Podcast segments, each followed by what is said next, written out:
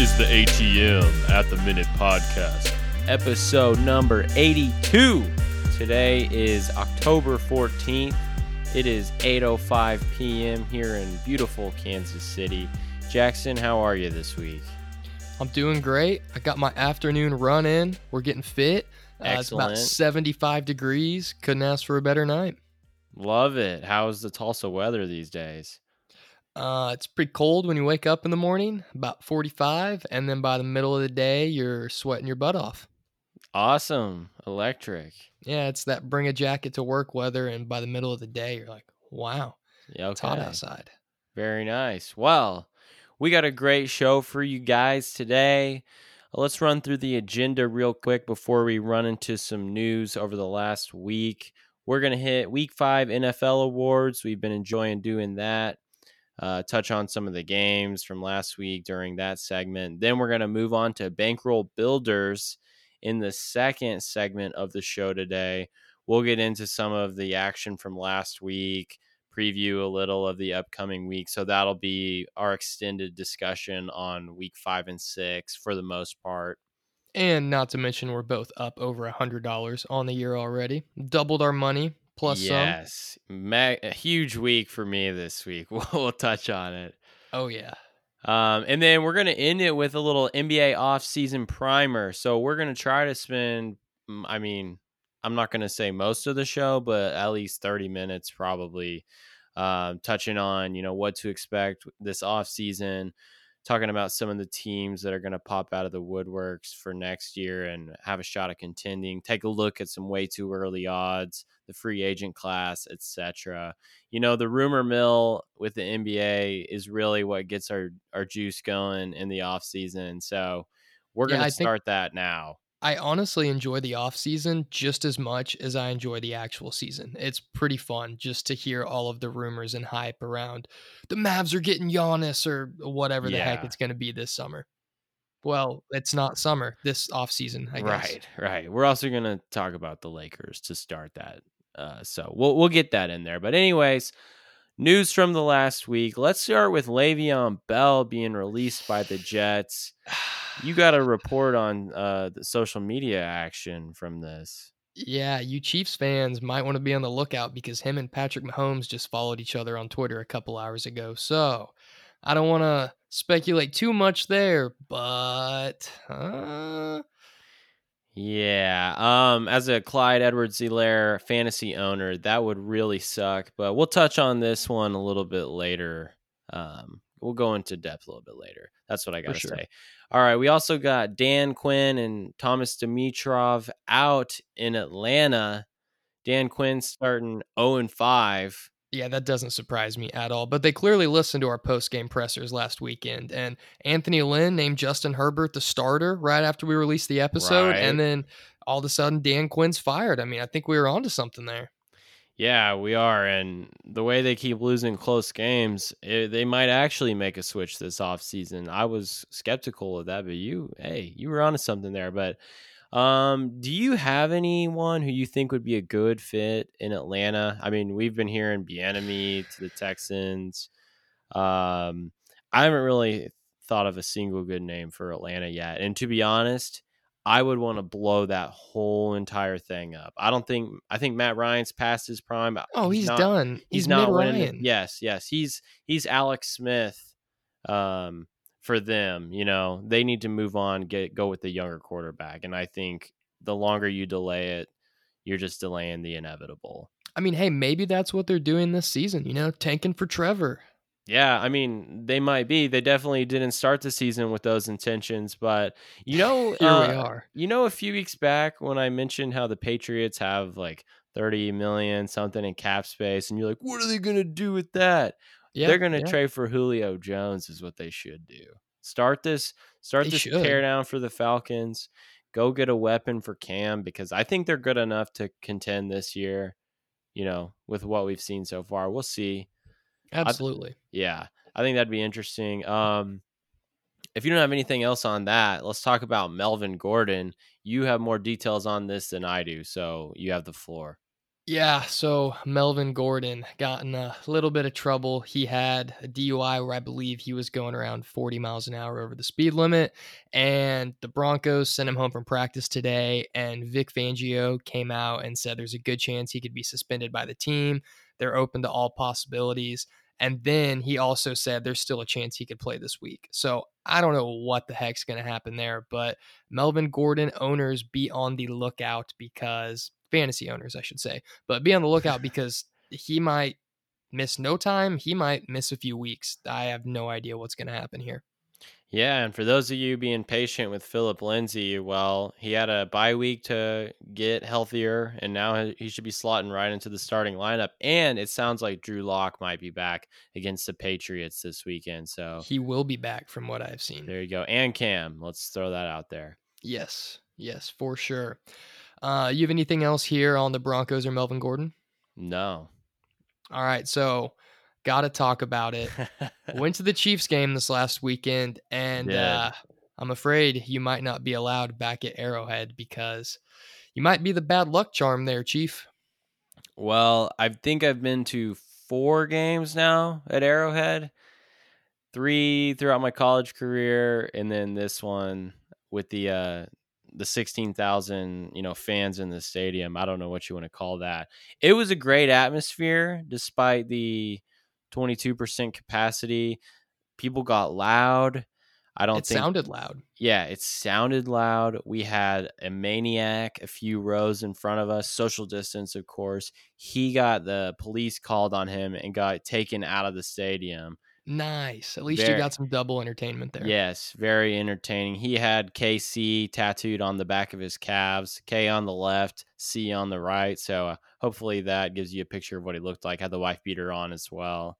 Oh, um, that's a real fan. That's yeah. a real fan. Yeah, but it was great though. The Raiders fans came out to show. They were talking shit, deservedly so. yeah. Derek Carr, man, best game of his Chiefs playing career. Finally got a dub in Arrowhead. Um, it was ugly. It was really ugly. The first half there was fireworks. The second half, the Raiders flat out dominated the game, and credit to them. They looked like the better team. Kansas City's offensive line looked terrible. Osemele went out in the first half, tore tendons in both of his knees. I think that's going to be, yeah, I think that's going to be a blow for them because he was already filling in for Duvernay Tardif. So we'll see. Yeah. I think they'll bounce back. You got something to add? No, I was just gonna say up until I mean even down 16, I was texting you. I was like, I think the Chiefs are gonna come back. Like the shot. money line live right now might not be a bad move. And mm. got the mm-hmm. first one, got it to eight, and then couldn't finish it off. And I was shocked. I really did think Kansas City would win that game, but was glad I didn't lose any money on it. So well, I did, so I got you covered. Nice. Not nice. a good thing. Good thing you won pretty good on bankroll builders this week. Right. I, I was going to the game, so I felt like I need to, to, I need you to sprinkle to. some extra on this. They're gonna smack the Raiders. I looked up the history of the last three games, and they had won like 122 to 33 or something over the last three. So I was like, all right, minus 11, lock. so not so fast. Yeah. Um, and we're going to talk about the Lakers winning the title, won the 17th for the franchise, uh, 12 in LA. Let's be clear. We're not going to give them the Minneapolis titles on this podcast. Good. Um, and then I have one nugget on the Red River rivalry before we get into the NFL awards for week five. All right. How many quarterbacks from OU has Sam Ehlinger lost to? A lot. Uh, I'm going to say four. No, four. we're going to say five. Four? Okay. You're right. Well, are you counting Rattler and uh, whatever Mordecai? the backup's name? No, Mordecai. No, no? okay. Not. Well, technically five, I guess. So yes, Sam Ehlinger has lost to four OU quarterbacks. He could come back next season to make that five. That has to be a Texas record if he were to do so. Uh, I would think, and I also saw this right before we started recording. If Texas would have kept Mack Brown, or excuse me, let me reword that if Texas would have had their worst four seasons that they ever had with Mack Brown over the last four years, they would have seven more wins than they do right now. They would be over winning the last all, four. yeah, over the last four years. So that that's like if you just took Mack Brown's worst years ever, strung them all together over the last four, they would still have seven more wins than they did in the last four years. That's crazy. That is crazy. Be careful what you wish for, For real. Mike For real. Ah, get him out of town. I don't know, man. I don't know. I mean, we're Uh, going seven and five years. That's Yeah, Texas wasn't doing that very often. True, true. Um, did you watch the game? I was playing golf. Yes. No, I watched the game and it was miserable. I mean, it was so bad that it got good. You know, one of those games where it's so sloppy and ugly, it just turns into what the hell's going to happen next. And you're yeah, just on the edge of your seat because literally anything could happen. I mean, there could be a pick six or a fumble out of nowhere when you think the game's over. And I mean, if I'm being honest, once Texas started that comeback and they got it within one possession, I was thinking it's a wrap. Texas is going to get it done. If it goes to overtime, they're going to finish off, but they didn't. Props to you. Props to Rattler. He got benched mid game, came back, finished the job. So good for them. They needed it. Uh, I don't want to listen to the OU fans cry all year about how this season doesn't count if they started one and three. So let's let them be in contention just for OSU to crush their hopes and dreams late in the year. Hey, there you have it. All right. Week five NFL awards, another action packed week. Jackson, take it away with your fantasy MVP. Fantasy MVP. Where else do you go besides Chase Claypool? I mean, four TDs, 43 total points, three of them through the air, one of them rushing. I know Diontae Johnson went out early, but holy cow, Claypool looks good. We've talked about him a couple times on the podcast saying he Hmm. might be a waiver wire guy at some point this year, and it's looking like it's that time. Yeah, he. I mean, he's going to be gone probably with the first waiver pick in every league if the teams are active. But go ahead and make that move, have it pending. You never know, you might get lucky and end up with him. But this guy is worth rostering the rest of the season. Yeah, one hundred percent. Um, I've been I've been talking about him as a sleeper. Clearly, you'd have to wait, you know, five weeks to consider even playing him. This would be the week to possibly do so, especially if Diontae Johnson is unable to play, which I think he is on track to play. So, I just want to ask you, coming off that monster performance, how much confidence do you have, scale of one to ten, to play him this week? Uh, I would say a five. I think it kind of depends Okay. on what your team looks like, how many guys you've got on bye. Is Diontae Johnson going to play? I probably wouldn't want to start him, but maybe play him in the flex if you got a lot of guys on buy or something. Yeah, um, I, I definitely think he's worth adding, even if you aren't going to start him. I mean, the best defense is offense, right? Is that Yeah. what they say? That's why I'll take six or seven running backs in a lot of my leagues, just so nobody else can have them.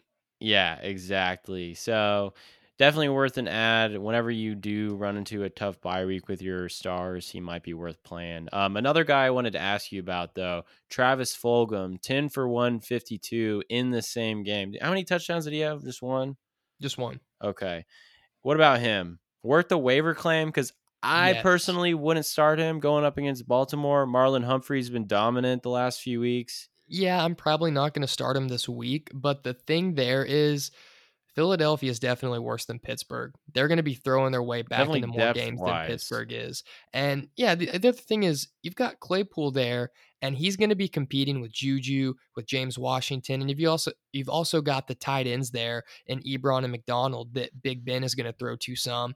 And then you look at Philly and there's not really anyone that he's got to compete with for touches outside of Ertz and Goedert, and they're both tight ends. So Yeah, right now he looks like healthy. Yeah, he'll be back eventually, I think, or pretty quick. But regardless, he's the number one option out wide. So right now, I think Fulgham's the better option. We'll see if Philly gets healthier and they get Alshon Jeffery and Reagor back and his targets go down. But I think he has more upside for the rest of the year than Claypool. Really?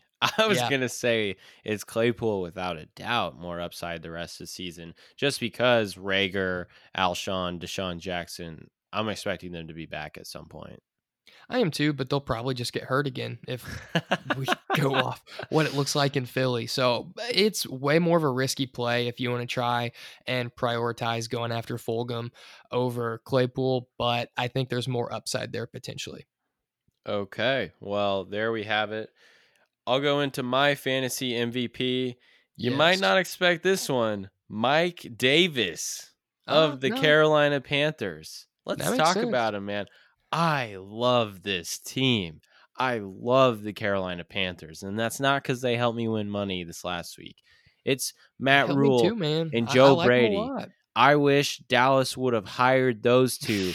Matt Matt Rhule, a quick drive from Waco up to Arlington. It wouldn't matter. Jerry wouldn't let him do his job anyway. I mean, I don't know, but he's clearly got those guys buying in. Teddy looks like a very good quarterback, and he's finding Mike Davis just like he's Christian McCaffrey. Davis's stat line this weekend 16 for 89 on the ground, nine receptions for 60 yards and a score against the Falcons, totaled 29.9 fantasy points. And he is the RB7 on the season, and he started three out of five games. That is yeah. crazy. I traded him for Kenyan Drake this last week, and oh, of course, the guy that I'm playing was the one I made the trade with. Oh, yeah, and you can't uh, ever do that. No, it came back to haunt me. I lost by four points. It really hurt bad, but you live and learn. I'm in good shape in that league anyway, so whatever. Right. I I'm playing against Dalvin this week, and I've been trying to trade the guy Alexander Mattison all season to get like someone slightly better, and now I'm gonna play Mattison against him. Hey, Ooh. you know you got to hold off on those kinds of trades. Yeah, um, sometimes you do. Sometimes you do. Yeah, that's all I got. Mike Davis balling. Hopefully for two, one, two more weeks here before CMC gets back. But you'll love to see the guy have some success after the Bears inexplicably cut him. Yeah, they could definitely be using him right now. But over, over could have paid him over Tarik Cohen. We'll, we'll leave it there.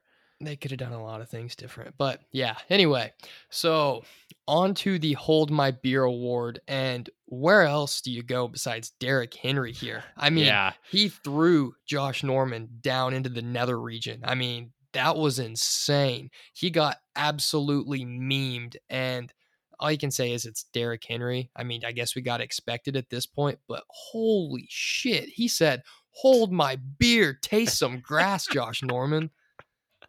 Yeah, I mean, we we've come to learn that Derrick Henry will do that to you, and it's not even November yet. So who knows what's going to happen down the stretch of the season as defenses wear down and he gets cooking. Uh, that was impressive. My Hold My Beer award goes to the one and only DK Metcalf. Ooh, okay. I knew you were coming with Henry, so I had to get creative here. DK balled out yet again, looking like a true number one receiver, possibly top five in the league. If you, I was gonna say he's top five in the league at this point. I'll say it. Yeah, people are saying he's the new Megatron. We will see. I mean, the potential's there, the size is there. He caught that long ball down the sideline on fourth and ten to get to keep that Seahawks drive alive, to keep that yeah. game alive. And then keep of my course, parlay alive. Yeah. Lays out in the end zone for the victory on fourth down to beat the Minnesota Vikings to help me with my teaser. Shout out to DK Metcalf, really doing some big stuff for Seattle this year. Yeah, he was incredibly clutch. That's a damn good award because that man deserves every award you could give him at this point. He's absolutely balling. Yeah, six for 93, two scores in this game. Solid. Solid. He should have gone much higher, and I imagine next year he's going to be a guy going in the first or second round. So, yep. Good for you, DK. He is clearly not just an athlete. No, more than an athlete. All right, what you got for me? All right, so my original award here, I have got the Do You Smell That Award. And Peter, I'm asking, oh. do you oh. smell it? Because it stinks. And you know who it is? Who? The New Orleans Saints. I know oh. they won, but if oh. Money Badger doesn't give himself that nickname, they lose that game. He comes out there and he makes that kick. It doesn't go to OT. Money and Badger. The Saints look pitiful, man. I mean, even these games that are that they're winning, I'm watching them convinced that they're no good. And I'm at the point, I said it a couple weeks ago. I think Carolina is going to finish with a better record than them. I think the Saints go 500 this year, eight and eight. That's what I'm looking wow. at right now. What are they now? Three and two? Three and two. I know they're gonna get they're gonna get Mike Thomas back at some point, but I'm not even sure he wants to be back at this point. Man, um, well, they're pretty banged up on defense right now. I think they'll get better as the season goes on on that side of the Even when healthy, they look ooh, they looked rough. I mean, after they dominated the Buccaneers in Week One, we all thought, "All right, the Saints are exactly who we thought they were." I'm I'm not Mm. ready to say they suck, but there's a, definitely a clear decline, and I, I think they'll be better when Thomas comes back. I mean, that's the chain mover for that offense. He makes Drew Brees look like a Pro Bowl quarterback, which he clearly doesn't look like right now. But hey, He is clearly not one anymore. while we're here, let's give some credit to Justin Herbert. Yeah, Ball. Herbert's looked really darn good. I mean, I was thinking about taking the Chargers money line. I was feeling so good about them. Glad I didn't. But Mhm. Herbert's been really solid. I mean, he has made minimal mistakes. He did have one really bad interception, but the guy's a rookie. That's going to happen. He's been great. Yeah, um, I had some I had some thoughts midday on this. He is exactly who I thought Daniel Jones was going to be fantasy wise this Yeah. season. I thought Jones would take a little jump in year two, but Justin Herbert looks like you could play him every single week. And down the stretch of the season, I think it's Played weeks him this week. yeah, weeks eight through 16, he's going against some of the weakest pass defenses in the entire NFL. I debated on picking up him or Teddy Bridgewater to play this last week. Teddy was a better pick for this week, I thought, safer. Herbert's definitely a rest of season pickup if you are struggling at quarterback or need someone to come in and take you over the top. Yep, both those guys are good waiver wire pickups if they're still sitting there in your league and you need any type of quarterback help or insurance for sure. Right. All right, what is your award here? Okay, most likely to succeed after escaping from Adam Gase goes to Le'Veon Bell. Okay, I like that. I have him in every single fantasy league, so I would love for him to succeed. Yeah, Yeah. you you could use him to succeed. Yeah, I could. Yeah, we're gonna add him to the list of Ryan Tannehill, DeVante Parker, Robbie Anderson, you name it. Guys escape the grasp of Adam Gase and the New York Jets, Jets, Jets, and then they Or flourish. Dolphins. Yeah, uh, same thing. Yeah. but they flourish, man. I don't know where he'll end up. I do think the Bears seem like the most logical fit. You know, Cohen's down for the year. Montgomery looks good on the eye at times, but the production just really doesn't show up. So I think he could give them a nice new element to their offense and give someone, I mean, give Nick Foles someone to check the ball down to. So Yeah, he could slide into that Tarik Cohen role immediately and be, It'd be a massive serviceable for upgrade. them. I agree. Um, I also think, speaking of the Dolphins, there's a very good chance that they pick him up and they just start up the Adam Gase revenge tour. I mean, they're gonna get he's gonna be in the division. He's gonna get to play the Jets twice a year, get his revenge on them, and I think it makes sense. You know, Gaskin's been he's been pretty good. I don't think he's the answer there. But you got Jordan Howard. They paid Howard and Breida this year. I don't think they would want to pay Le'Veon like, like here too. They're not going to have to pay him I hardly mean, anything. league minimum. Yeah, I mean it's league minimum because he's already getting so much freaking money from the Jets. So might as well. I mean, you could kind of like the Bucks did with Leonard Fournette, give him a one year deal, and if it works out, bring him back. Yeah, um, the Jets are taking a 15 million cap hit on Bell this year. They owe him 4 million next season. Yep. So, I mean, someone can pay him very little probably next year as well if they want to. And then I have one more thing on this. They paid him $34,869 per, Per rushing carry. yard Oh, as per rushing yard. per Wow, rushing yard as a New York Jet. So, good business. Very good business. Great agent. Right. Oh, a- and you know what's crazy craziest about this? The GM that signed Le'Veon to the Jets right. got fired when Adam Yeah, he was never Gase Adam Gase's yeah. guy. Right. Adam Gase didn't even want him. They Now hated do each other. this. Ever since It- Gase came in, they both hated each other. Eh, What a joke of an organization. Absolutely. What a joke of a head coach. I mean, you have Le'Veon Bell there and you have all of this money shelled out to him and you can't get him involved enough in your offense to the point where you're just to. willing to release him. So stubborn. What are- what point are you trying to prove? That you can't win? I can win my way. Man, all right. I'm done. Uh, I'm done as well. Um, should we move it along to uh some bankroll builders here? Yeah. It it feels really weird starting this segment this early in the podcast, but we're going to do it. Yes. So, little recap of last week. Kind of a disappointing week for me. I joked about maybe I'll win $15 this week after having an unimpressive $8 win the week before. And uh, I won 14. So, Hey. kind of sucks, let's but go. I missed one leg of my teaser, and that was it. Only thing I missed out of all of my bets. And the Bengals and Ravens killed me. I thought Joe Burrow was going to be better than that, and they'd get some points on the board. But everything else was good. I can't complain about winning. It's 14 bucks. Bankroll is up to 169, so we'll gladly take it. And we were all over the Panthers beating the Falcons. That line was just outrageous that the Falcons How were favored. Yeah. If the Panthers are dogs the rest of the season, I'm going to be looking at sprinkling on them. I think they could make Yeah. they could get that 7th playoff spot. I've been trying to tell you all year. I think so too. We'll see if that defense comes along. They're so young. Jeremy Chinn, look out for that guy. Name to All right. watch. Okay, so on my end, I had the Colts minus two and a half over the Browns. Philip Rivers puts a clear ceiling on that team. Let's be clear. The Colts did the Colts did everything they needed to to win that game, and then Philip Rivers just flushed it down the toilet. So I missed that. And then I had the Cardinals and Seahawks teased down to one point. Cardinals took care of business against Adam Gase, and my logic was right with the Seahawks as well. Bet on Russell Wilson over Kirk Cousins on prime time. Russell Wilson did the job, but they went for two there at the end of the game. An extra point would have won me the teaser. Instead, I pushed. So, Hey, better than losing. yeah. And quick gambling lesson for everybody out there a push on a two team teaser is a push on the whole bet.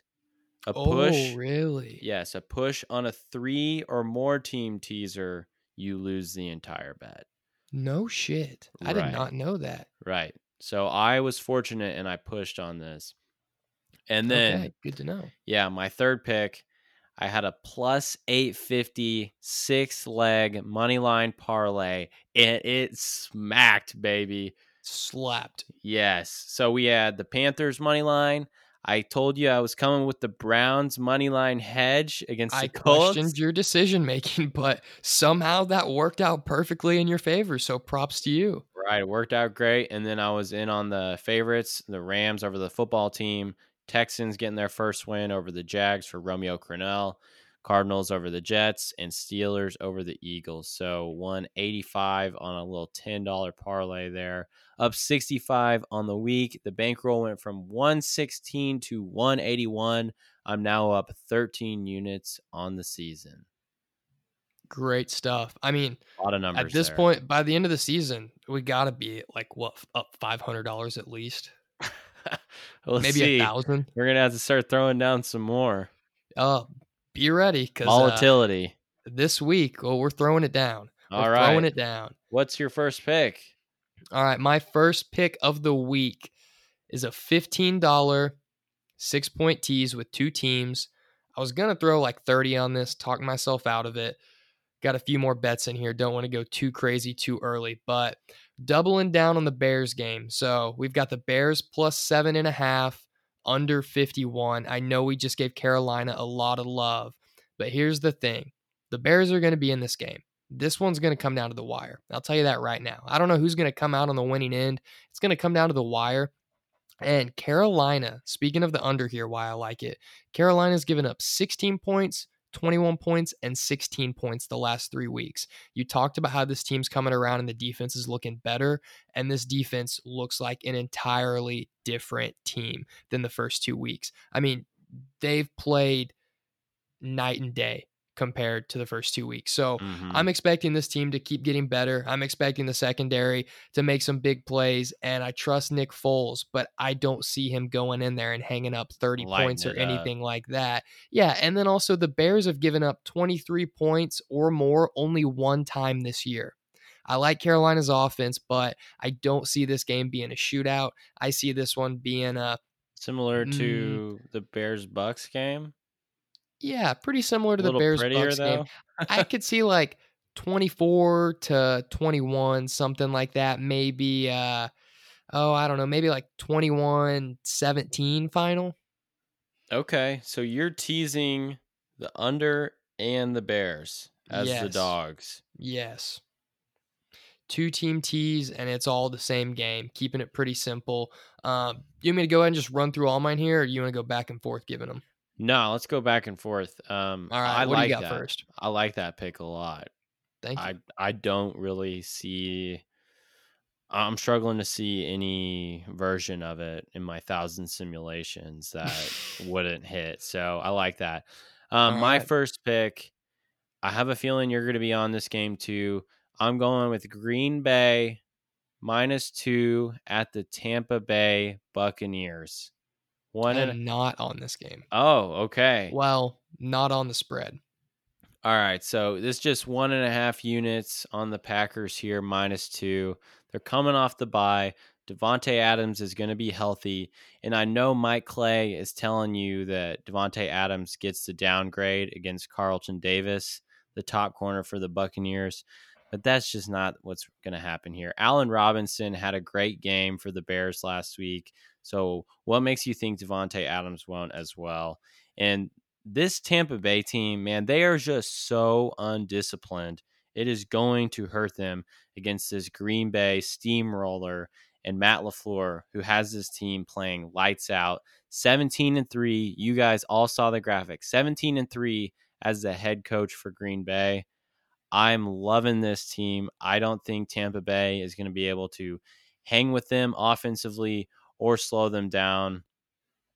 Um, or I don't think they're going to be able to score as much. What am I even saying right now? I'm losing it. what you're saying is you like the Packers. Uh, Right. I I definitely think the Packers are the better team at this point, but Tampa Bay's coming off a loss, and it's pretty darn rare you see Tom Brady lose two games in a row. And if Tampa Bay had won last week, I would be with you. As weird and backwards ass logic as this is, I don't see Tampa Bay losing two in a row, but at the same time, I'm just staying away from this. I don't know who the heck's going to come out on top. This is one that I'm just interested to see how both teams play, how the heck it turns out. But I will say this I think they're giving them too many points.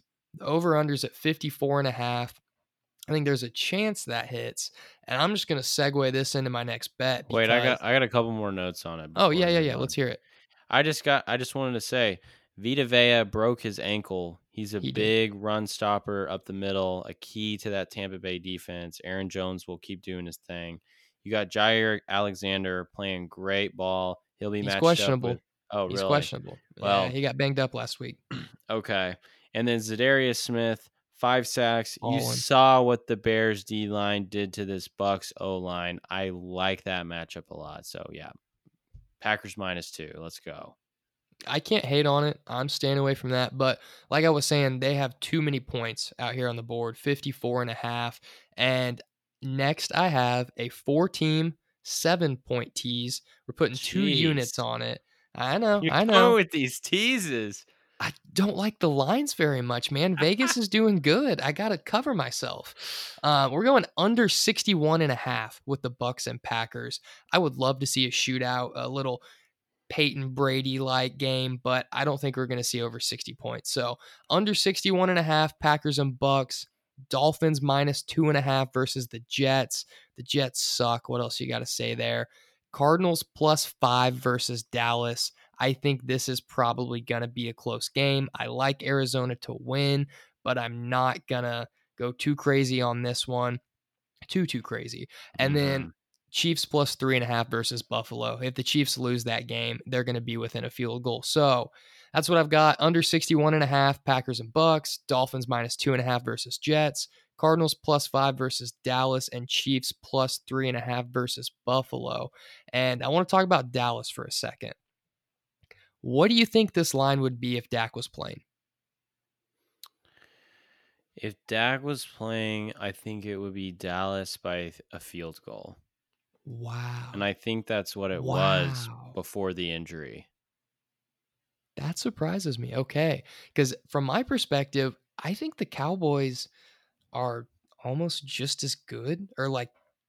I don't think the Cardinals well are very off. good.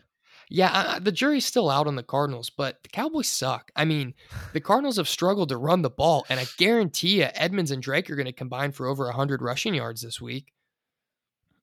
Uh, we'll see. Devonta Freeman, he had a decent game, honestly.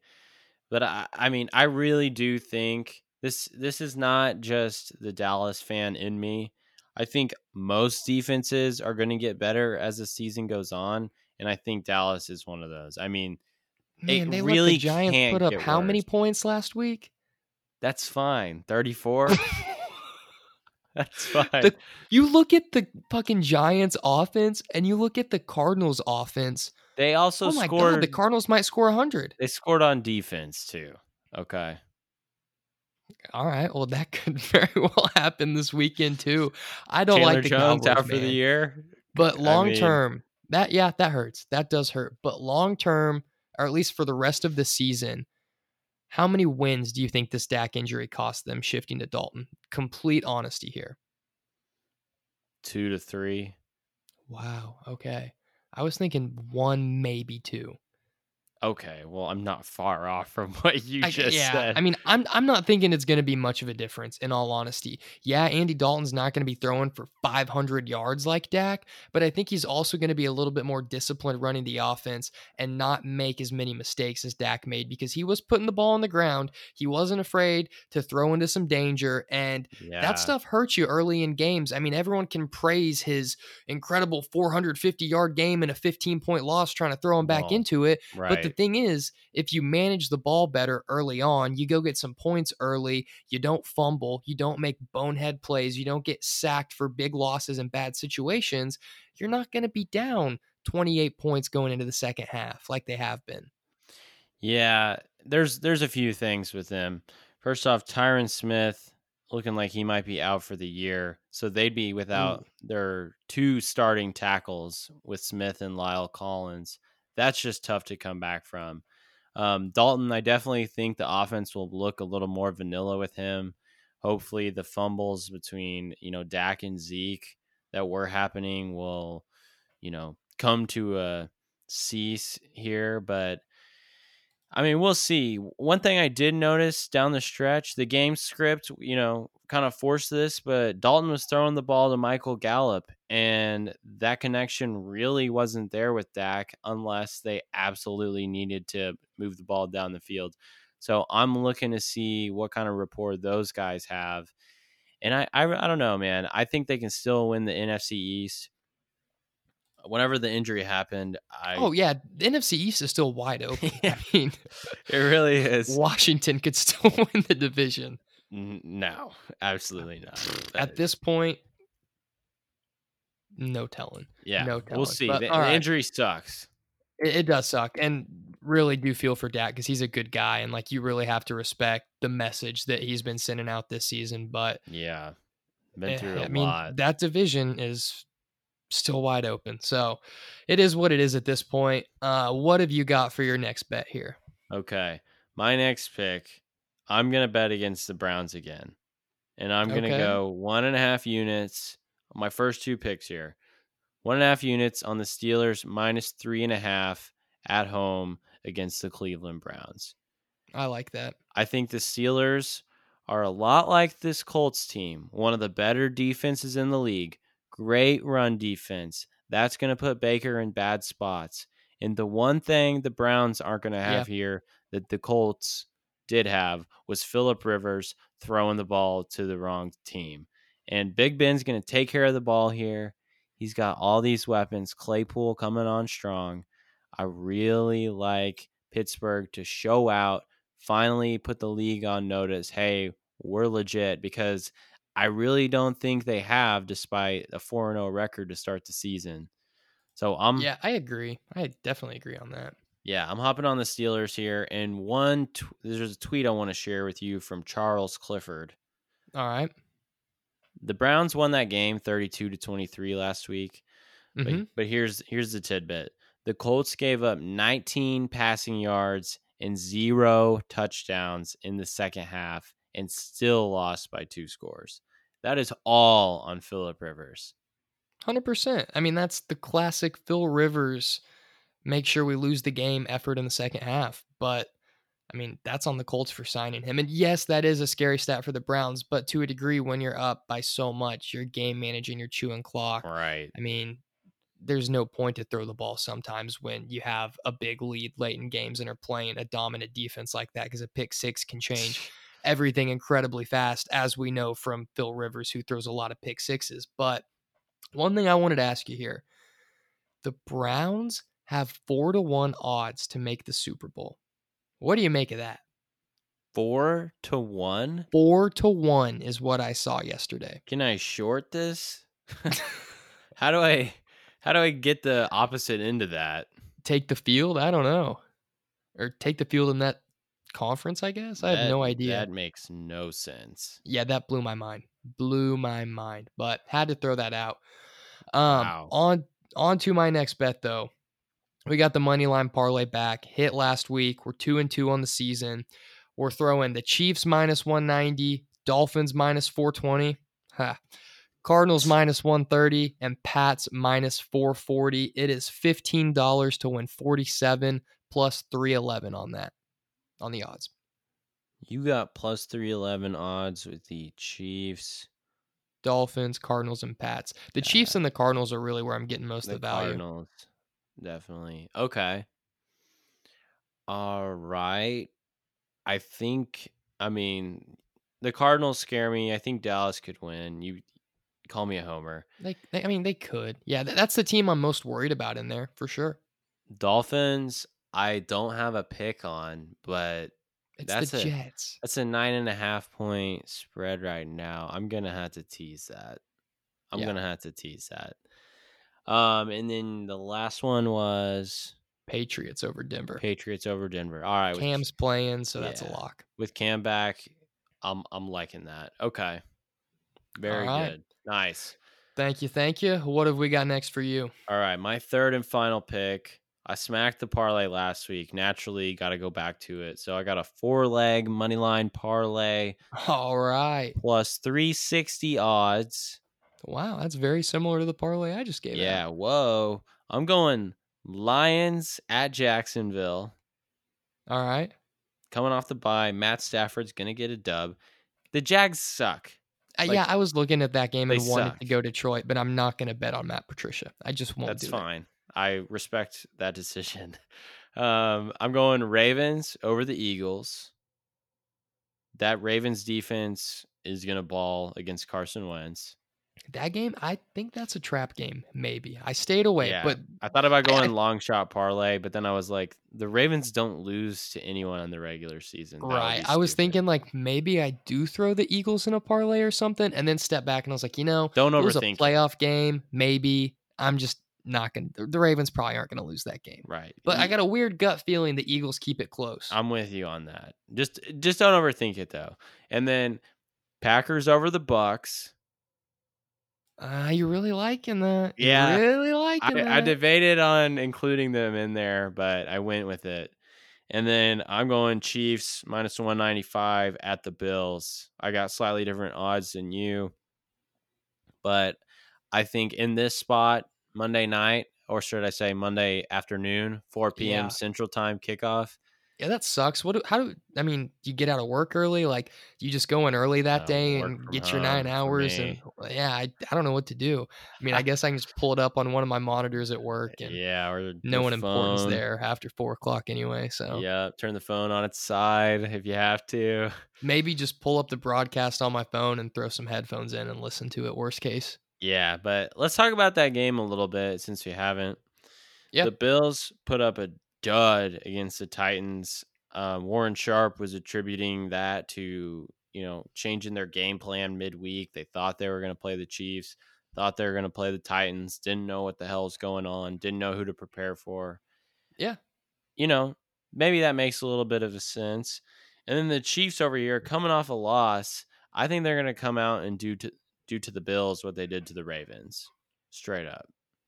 I completely agree. They're going to come out pissed off that they lost that division game. And I'm just going to throw it in there right now. We can keep talking about it. I've got 20 on the Chiefs, minus three and a half. I thought about putting like five units on it. I think they're going to steamroll the Bills. I mean, absolutely steamroll them. So I got two units on them covering. I think Kansas City comes out and puts up 42 points. And I wouldn't be surprised if they win by three scores. Okay. That's that's very cool to hear. Um my other thought, if it's not like the Ravens game, this could be the 50 something to 50 something Chiefs Rams Monday night football game we saw a few years ago because Stefon. Diggs against Bashad Breeland, that's going to be a good matchup to watch and the way Diggs has been playing, I think they're going to be able to move the ball on this Chiefs defense. They don't Yeah, have I agree. I haven't seen enough from the Chiefs defense yet to feel great about them, but I still like the Chiefs offense way more than I like the Bills offense. And Josh Allen's edgy edgy play and risky this Philip decisions have Riversness. Caught up with them a little bit. Yeah, the same thing is he's a little bit more electric than Phil though, because Phil's arm is the weakest in the NFL. modern. And Josh Allen, uh, okay, I, yeah, I, I suppose. I think more of like a skinny Big Ben with Josh Allen. Okay. I like that too. But yeah, All right, I'll run we're back both through on it. the same page there. Yeah, yeah. What do we got? Lions, Ravens, Packers, Chiefs, plus 360. Let's get it. All right. You got anything else or is that all? That's it. All right. That's all I've got too. I was thinking about sprinkling in the Texans over the Titans, but I'm staying away. I was thinking about that too. But We, yeah. we might come back to that later in the week, but All for right. now, we will leave it off our bankroll. Um, I'm going to run through all mine again really quick.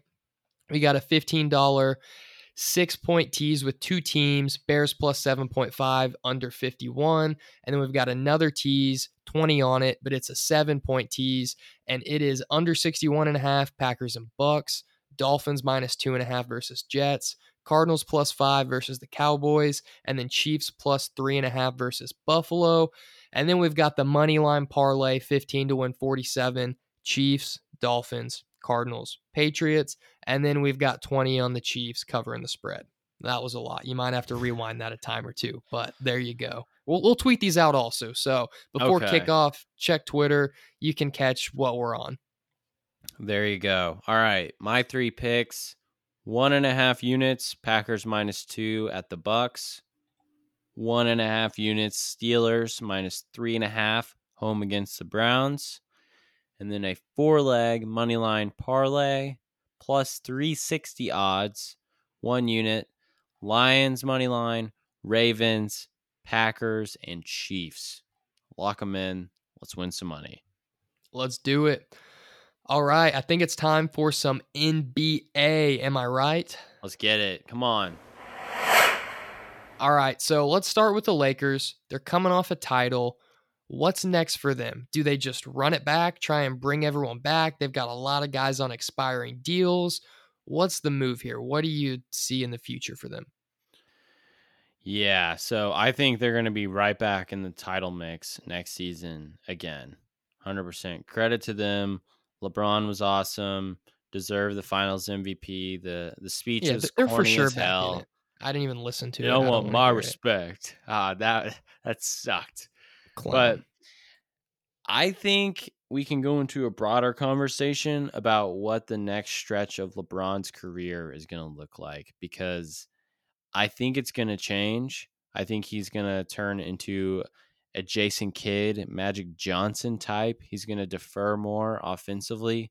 He's going to look to. I agree. He's going to try to catch up in the career assist record. Yes, we're going to see his points go down and his assists go up every year from here on out. Right. I think he's going to be a supercharged version of Ben Simmons for the Lakers a few years in a row here. AD is going to be putting up 30 next season. LeBron's going to be doing 24, maybe 11, 12 assists again, eight boards. It's going to be yep. something like that. And I want to be surprised if KCP opts back in. I mean, why wouldn't he? Dwight, JaVale, we'll see what happens there. I know Aron Baynes is a free agent, and I think someone who can stretch the floor a little bit at center and defend would be a great pickup for them. Yeah. You can play him with AD. You can play him when AD's not out there. I think that would be a really good pickup. Mm-hmm. Uh, one big move I think they could make, I've already seen a lot of rumblings about this on Twitter. They could package Kuzma and Danny Green and try to get a solid player back. I don't really know who they would go after, but I've seen a lot of people thinking that that's going to be a package they try to send out. Who do you think would be interested in that pairing? Um, I could see it would have the Nuggets. I could see the Nuggets doing it in a sign and trade for Jerami Grant, maybe. I know that would probably eat up some I... of the cap space they don't really want, but maybe they do it after free agency. They sign their guys and then they do the sign and trade so they can afford it and just go into the luxury tax, maybe, or go over the cap a little bit and just eat the extra money. I think they'd rather have Jerami Grant because I think he's better than Kuzma right now, to be frank. And Danny Green, what is he that Gary Harris isn't? You know, that's fair. That's fair. I mean, I think that would be smart for them to move off Danny Green's 15 mil. He was terrible in the playoffs. He came up big yeah. in game six. He hit some of those threes. But yeah, I think they could use another quality guard I mean, Avery Bradley will be back next year. He wasn't in the bubble at all. Um, I think they should bring Rondo back. So I heard Dudley on Bill Simmons talking about how smart Rondo is, things he points out on film. You guys saw Kuzma tweet the selfie with him. Yep. They're saying, not letting Rondo go. He's coming back. Yeah. I mean, he he earned it this year. Two I mean, Rondo and LeBron on the same team. That's some brains that few teams can match up with. No, I completely agree. Completely agree. And to be honest, there's no bad move here for the Lakers. You're bringing LeBron and AD back, however you want to build around them. I mean, we saw the meme team around them get it done this year. So I think they're in a good spot for the next few years at least. Uh, are there any other teams that really are catching your eye, like the biggest team I want to look out for them and see what they do this offseason? Yeah, for me, it's two teams. One is because I'm intrigued by what they do this offseason. That's the Warriors.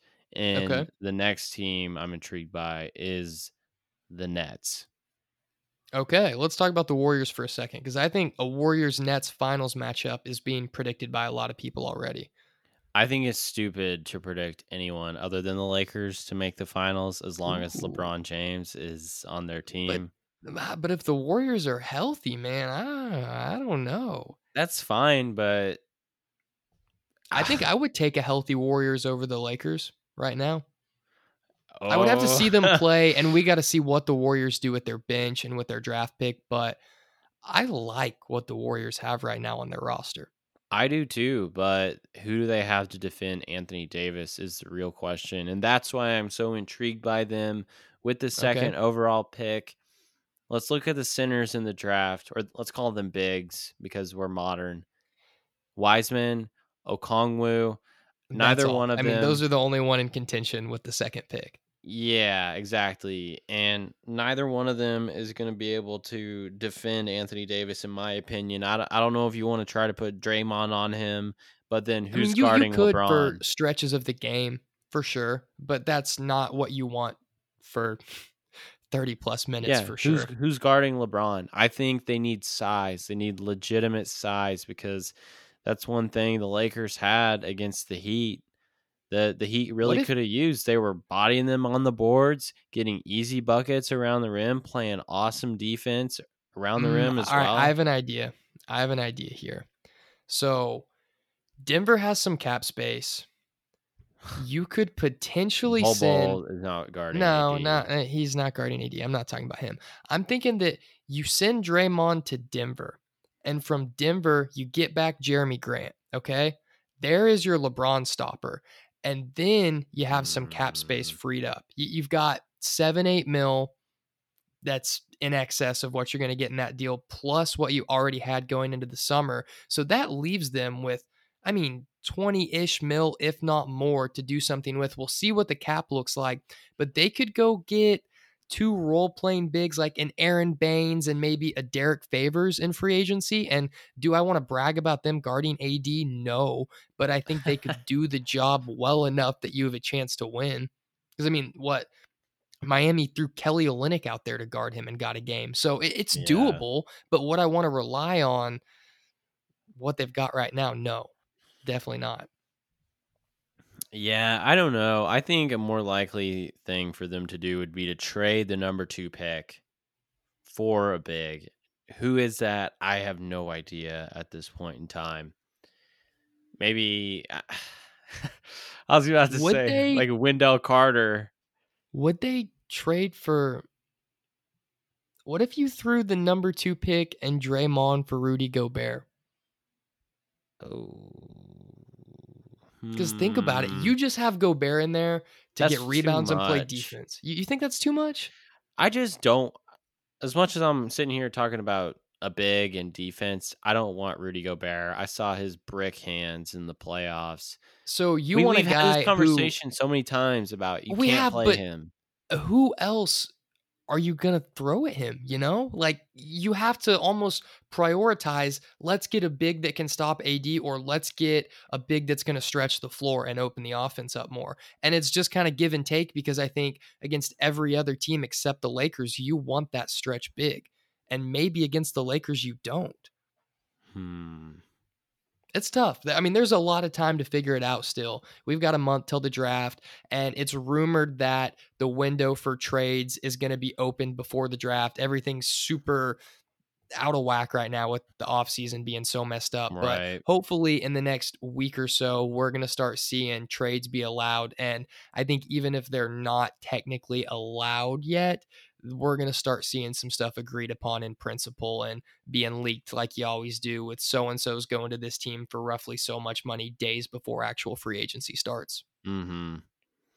Well, let's talk about the way too early odds while we're talking about the Warriors in here. Okay. You think they can contend with the Lakers? Yeah, I, that's probably who I'd put my money on right now Warriors or Nets. I would probably take the Warriors over anyone other than the Lakers if I was betting. But okay. Lakers are plus 350, Clippers are plus 400. We're staying off that now. They Yeah, we're done with the Clippers. We're done with the Clippers. They're dead to me. they got a lot of work to do with that roster. Yeah, they have a lot of work to do. I I would just love that. We talked about the Thunder so much that Harrell and Lou Will are the two guys everyone's like we got to get them off of this roster. They can't play in the playoffs. Regular season players. They, really are. We'll leave it at that. Bucks plus 650 and then you got the That makes me want to throw up. Yeah. You got the Celtics and Warriors 12 to 1. Warriors are 12 to 1. Yes. That's worth a hundred bucks on it before the season. Granted, that's going to change a lot over the next couple weeks, I'm sure. Mhm. But you might want to go lock that in right now if you can. and then we got Nets, Heat, fourteen to one. And then you got the Nets and Heat are 14. Who made these odds? I don't know, man. This is Vegas Insiders. I would give the Clippers worse odds than the Warriors and the Nets. Oh, 100%. I would too. Wow. Okay, well, mm, do you want to touch on the Nets for a minute? Yeah, let's do it. Okay, so you've obviously got KD and Kyrie coming back. you've got potentially off the bench Dinwiddie and LeVert.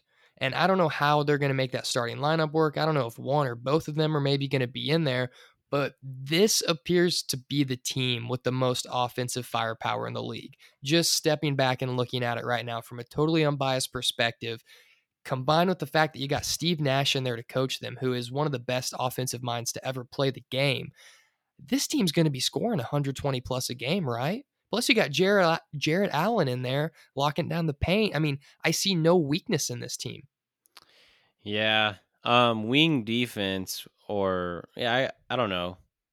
I mean, you have KD there. Yeah, Joe Harris is a free agent, but you could bring him back. He can guard most twos.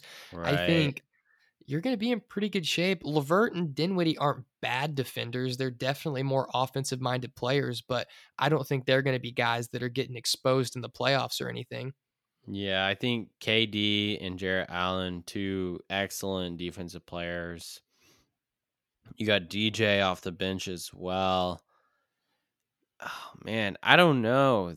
They they need a someone who can defend point guards. And I don't know who that is at this point in time cuz Kyrie will Yeah. be on the floor crunch time for sure. There's Joe Harris isn't fast enough to defend most ones. Yeah, and if Harris is back, I mean, the big question for them is what do you do with Dinwiddie and Harris? And yeah.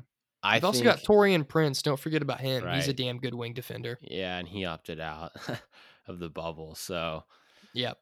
no, they're they're gonna be so fun to watch. I mean, they're gonna be probably top of my league pass rankings to start the year. Are Gotta be. are you over your KD hate? I think the league is much better when KD is healthy, and That's for sure. that's I mean, no argument. no amount of pettiness could make me argue otherwise. And I hate the Nets. I mean, I probably my two least favorite players in the league right now are KD and Kyrie. But the thing is, my guy Steve is there. I mean, I'm looking at all of my pictures of him right now as I say this, and I don't think I could ever root against him. So I'm not going to jump on the Nets bandwagon and be like I was with the Clippers for them this year, kind of as a side team. Not yet, at least, but Yeah. I'm indifferent. I- I'm not going to root against them like I would be if they had a different coach. Hmm Well, I don't think they're going to win this year. We've seen it time and time again when these super teams are built. It I takes mean, the time. Lakers did it this year. Yeah, but I would put AD in a category above Kyrie Irving. With with I would put he can do KD in a category above LeBron right now. Shut up! I'm not kidding. How could you do that? The guy just is coming off an Achilles injury, and the other guy just Okay, it- won the if he's healthy, if if he is fully healthy, I think Kevin Durant is a better basketball player than LeBron James right now. Not not five years ago. That's different. Right now, KD is better if Hmm. healthy. We don't have to get into that. We will let the play speak for itself as next season gets underway in the next couple months. Right. Um, yeah, the Nets are intriguing. I think the Warriors really are too. And there's a lot of teams that you step back and you look at them and it's like, yeah, they could probably crawl into the playoffs as the seven or eight seed, or they could go all the way. I really have no idea. Yeah. I mean, I'm just excited for the casual fan to figure out how good Jarrett Allen is. And I I will take it to the grave. The DeAndre Jordan contract was stupid. It was only to get KD and Kyrie there. They played on Team USA with There's him. just no buddies. They wanted him there. There's no way that was a contingency to getting that deal done. I bet you it was. That would be the stupidest crap ever. Would you not give DeAndre Jordan that deal if it meant for sure getting KD and Kyrie? I would, but I want my stars to realize that paying DeAndre Jordan $10 million a year for the next three seasons, he already made 10 this last year, is not going to help put them over the top. Ah, I mean, that's fair, but also you got to keep in mind if the cap does make the jump that it's expected to Mm, before coronavirus and everything, 10 mil is like 5 mil now. You know, after 2 3 more seasons, the cap was supposed to be close to 200 mil, and at that point it's like pfft, the scrubs are getting 10 mil a piece. So, I don't think they would make that deal again if they knew what the salary cap was going to be looking like this summer, but at the end of the day, you got KD, you got Kyrie, you got Dinwiddie, you got LeVert, you have Jarrett Allen. I mean, you're fine. You can go win a championship with that. uh, they're gonna be fun. Um, what else are you looking to see this offseason? Are are there any other teams you're intrigued by? Yeah, Question there's a few teams that really intrigue me, and a lot of it comes down to kind of anticipating what they're going to do this offseason. Right. And as crazy as it sounds, one team that I'm really looking at with a lot of intrigue is the New York Knicks because they're going to try and do something. And they've got different management now. Everyone thinks it's going to be better. And I am really curious to see if they make a competent move or two this offseason. And one move that has just vaguely been floated out there, I've seen just enough of it that it's got me intrigued. What if the Knicks go and trade a good amount of assets for PG and they let PG be one of their guys, their main guys? Because think about it. You put him in New York, he has nothing to lose. All right. They're expected to be bad. He's not talking up a storm about how they're going to win a finals. He's playing kind of like he was in Indiana, nothing to lose. Everyone expects you to get beat out. You've seen this floated I have seen that. Yeah. from a reliable source because I don't see him re-signing there. No, I mean, it's not like someone is giving the scoop rumors PG is going to get traded to the Knicks. It's just like a wild theory or two, or someone that I at least think is semi credible saying, like, hey, what if the Knicks went after PG? And you got to think about it because it does make some sense for them. I know PG is not the most desirable star to go play with at this point, but if you put him on the Knicks, and I mean, with what else they have, PG could put up 38 and 8 with them. And that that sounds like a lot, but think about it. The guy's going to have the ball in his hands 80% of the time he's on the court. And if that happens, maybe also get Chris Paul somehow and you go 500, maybe a little bit better, maybe even sneak in as the 8 seed. Then next free agency, hey, we're 500. We've got a star in PG. I, I'm just saying, I think this might be the best move for the Knicks right now is to trade for PG. Why? What about that makes sense for the Clippers? And how could they trade for Paul and Chris? I mean, they have they have a lot of draft picks. They have a lot of young guys on the roster. I mean, look at what the Clippers gave up for Paul George. The Knicks definitely have that much future assets laying around if they wanted to dump it all out. why would the some big moves Clippers do now. that? How are they getting better? Maybe make it a three-team trade. They Maybe free up cap space for them. Maybe they just want to get rid of PG and completely regret bringing him in. I don't know. Maybe they're going to move Lou Williams and somebody else and get some other players back that complement Kawhi better and figure let's just cut our losses with PG before we go through another shit year and can't get hardly anything for him. I don't know. The Knicks will probably sign Harrell because they need another power forward. I think they will sign Harrell. But I mean, you really look at New York, they've got a hundred mil on the books if they were to accept all of the team options they have. But one of them is Bobby Portis at 16 million. That's, getting declined. terrible. Another one is Taj Gibson at 10 and a half mil. That's going to get declined. Another one is Wayne Ellington, a little over 8 million. You that's probably- getting declined. I don't know. You might keep that for the shooting. Maybe so, but if you decline all of those, you are now sitting at like 65 million with money on the books. I mean, that is at least one max slot open. You could tell the Clippers, hey, we'll just give you like three or four picks and take PG, no players involved. Or you could throw back Mitchell Robinson They have and to give them three first round picks. I mean, they don't have to. The Hmm. Mitchell Knicks Robinson, take on his salary. best trade asset the Knicks have, man. It probably is. It realistically is. I mean, you could throw Robinson and Kevin Knox to the Clippers. I don't know if they'd even want Knox, but just as something. And then all of a sudden, you've only got, you take PG's contract, you've only got like 90 mil in the books, 95. I'll You trade could Chris. still go get another player. I'll trade Chris Paul to the Knicks as long as I get Mitchell Robinson back. One hundred percent. Yeah. Um.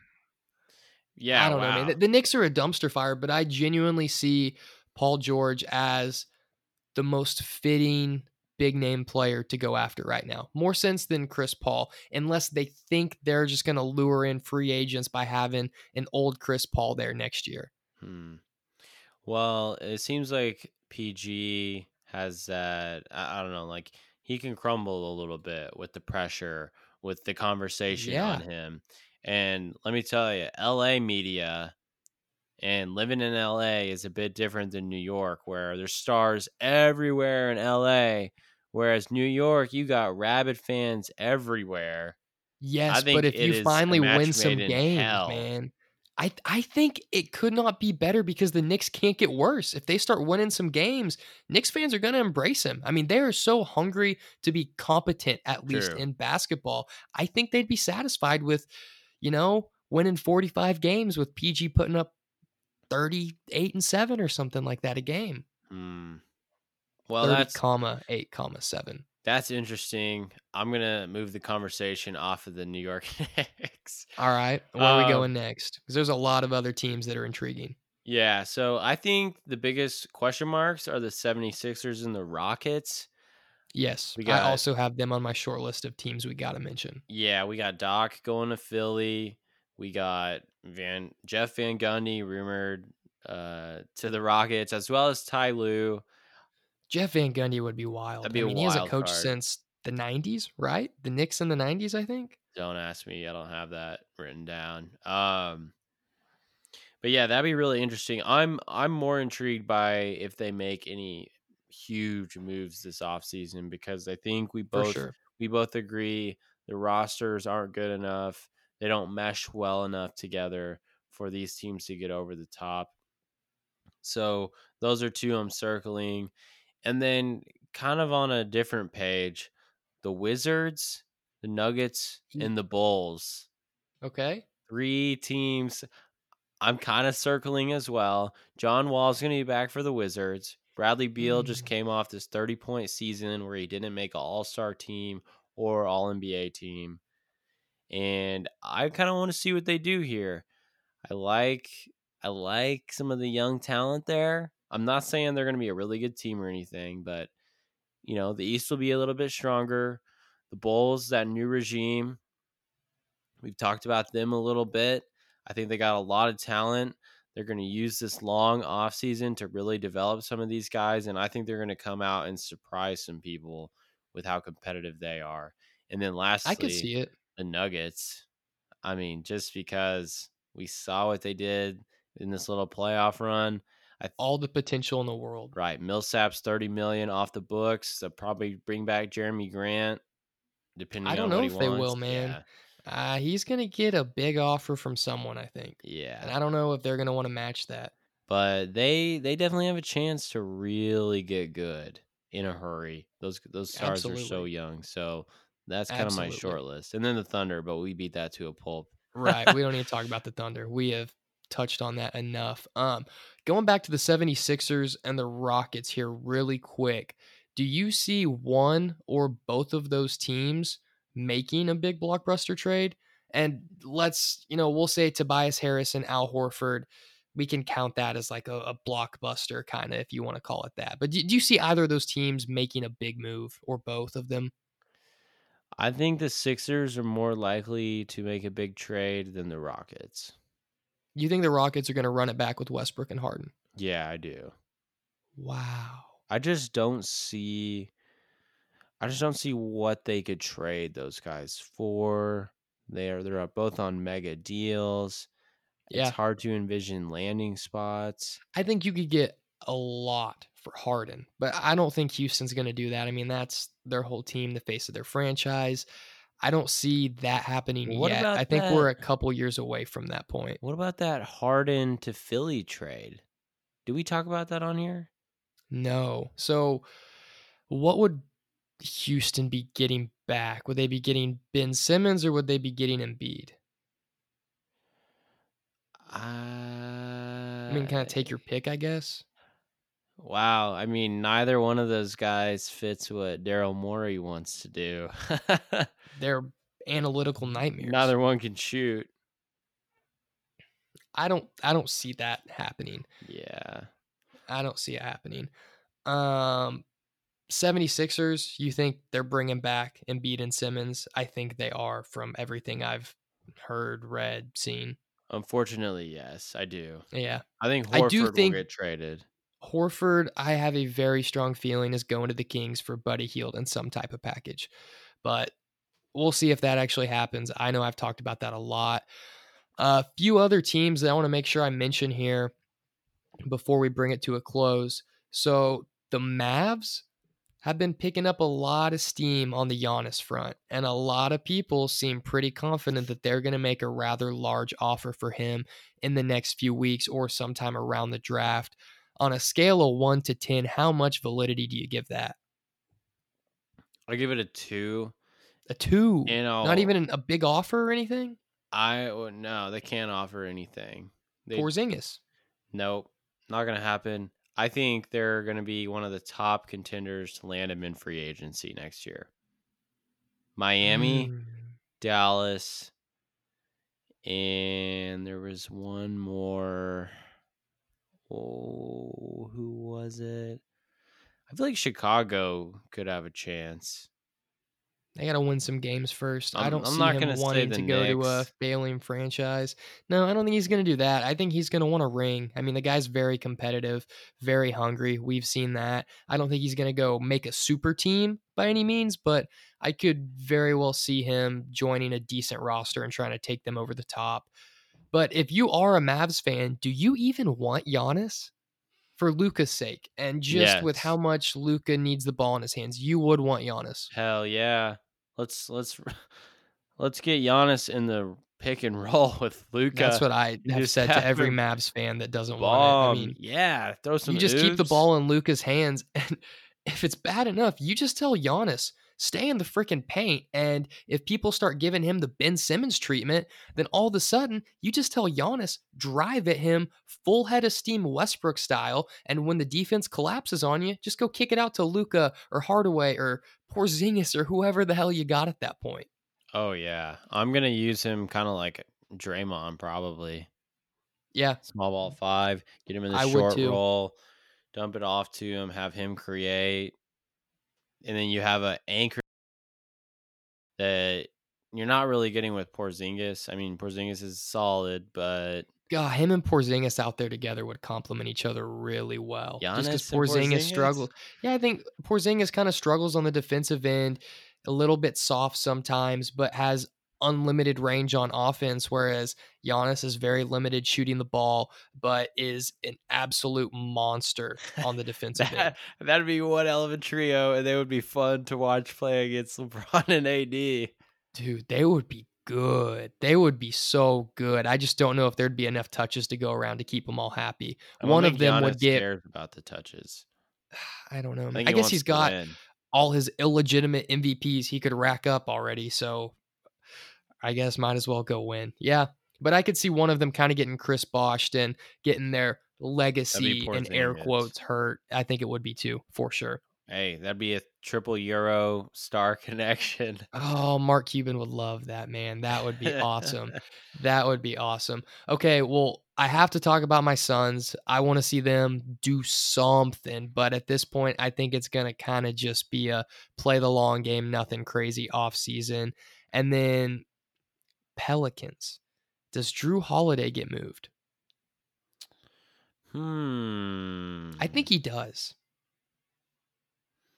But I just don't know who would make them a convincing enough offer to get it done. I think the Nuggets are a team that make a lot of Nuggets would be great. Him and Jamal Murray would be awesome. I think the 76ers would make a lot of sense, but I don't know been what you can give back to the Pelicans. I know he's been there, but I just don't know what trade offer would make any sense for New Orleans there. Hmm. T. Steibel. they already got Lonzo. Oh, oh man. I don't know. Yeah, I don't know. I don't they're know. definitely they're not going to want Tobias yeah. unless they do. I, don't, I mean, Jrue Holiday's expiring soon, so I think that the Pelicans do dump him off and try and get something back, even if it means giving Nickeil Alexander Walker a whole lot more minutes this year. You know, you've been talking about CJ McCollum being traded. Oh yeah, you think that could make sense? CJ. That would give them a better defensive backcourt. You got Ah, yeah, but they're pretty similar players, though. Oh, I, I would like Holiday that just is- for the change of scenery, but James says Holiday's the best defender in the league.